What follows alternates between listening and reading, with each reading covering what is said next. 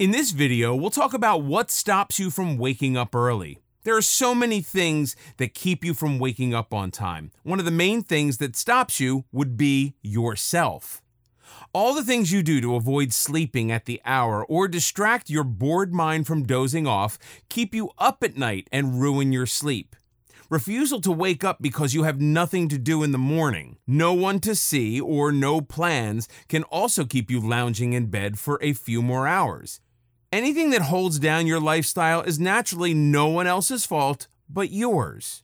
Before you continue watching, take some time to compare your routine in the morning and your routine at night. If you concentrate hard enough, you'll realize that the morning routine is more automatic and basic than your nightly routines. All the fun, exciting things happen either in the afternoon or closer to the evening rather than first thing in the morning. So, here's a question to consider what would your day look like if your morning was more exciting? Unshakable habits. Some habits can be so irritating, they simply refuse to leave you alone.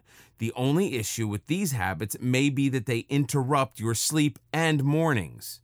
Now, most habits, especially when you reach an independent age ranging over 20 years, have firmly become fixated into your personality. Anything you develop after this age will also be hard to shake off. Some habits are positive, mind you. Not everything has to be a bad aspect of your personality. If you enjoy keeping your surroundings clean and organized, then good for you, since that's a wonderful characteristic of yours. Unfortunately, the focus here wouldn't be your positive characteristics, but those negative ones that interfere with routine. When you're going to bed, do you immediately remember your devices, maybe in particular your phone? Do you have the need to check your phone before you sleep? This is an extremely common habit people have. But it isn't just phones that create this habit, it could honestly be anything. When you're by yourself, you have nothing to do and your mind starts to wind down. You suddenly remember a million and one things you want to do and feel the sudden urge to do them. This habit of yours and most people around you is the most common interference that prevents you from getting the right amount of sleep. Just as it's important to have a routine in the morning, you should also have a balanced routine at night. When you know it's time to go to bed, wrap up everything at least half an hour beforehand. Turn off all the lights, electronics, lock the doors, shut the windows, put the rest of the house to sleep before you do so, so that there's nothing left to do. Keep your devices and distractions out of the room you sleep in. This way you can rest peacefully knowing that the day has been successfully wrapped up.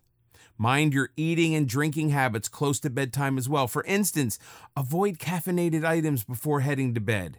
If you must, opt for something relaxing like chamomile tea instead. Don't work out too late in your day or you'll have an adrenaline surge before bedtime. Experts recommend keeping a slightly cooler temperature for an optimal sleep experience and keep the lighting in your room dim enough simply for sleeping and nothing else. Sleep deprivation. You may have the routine, the alarm clock, and the determination to wake up early, but what if you're not getting enough sleep? Some people don't have normal working cycles. They could be working two jobs at once, or maybe they're a heavy traveler. For all of these people, their routine looks a little different, and that means their sleep patterns are different as well. They may not be the healthiest lifestyles, but there's always a way to make things better. Sleep deprivation is an issue that develops over time. The first few days that you miss out on sleep may not even faze you, but it's after a week or so when you feel the pressure of sleep deprivation. Abnormal routines usually host long hours of staying up and shorter hours of sleep and rest. You're used to sleeping at night and waking up in the morning, but if you resort to night shifts or traveling for a profession, night may not be the right time for you to sleep. So routines have to be altered, keeping in mind that you need at least eight hours of consecutive sleep. This could mean that afternoons become your nights or even your mornings. Unfortunately, for those whose schedules don't work out for nights or mornings, there isn't much you can do for early mornings other than look for other options that allow you to have the night for yourselves. For those that don't have such requirements, nothing is holding you back from conquering the nights besides yourself. 8 to 10 hours is what you need, and if you're not getting this rest consecutively, you're going to suffer. You can't try cutting corners, getting three hours in the afternoon and the other five during the night. That isn't how a proper sleep pattern works. This brings us to the next topic, which is the opposite of sleep deprivation, and that being getting too much sleep. Lethargic lifestyle. Having too much of anything is bad for you. Naturally, staying up too long without rest is going to make you tired and lazy. Your head will feel light and your mind fuzzy since it's been working for far too long.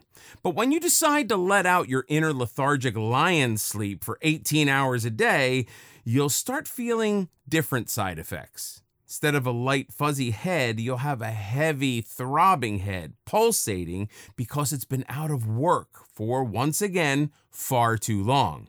After sleeping for too long, you'll always be tired mind heavy from all the silent hours it rested, and now suddenly it has to get back to work. It's just like coming back to work after a long two week vacation. Though you know the break was going to end, the longer you postpone it, the more reluctant you are to go back. Your mind is the same. It's been sleeping for so long, a few more hours wouldn't hurt, but the truth is, they will. Eventually, doing nothing and relaxing becomes an addiction something you can't get enough of and constantly hunt for more.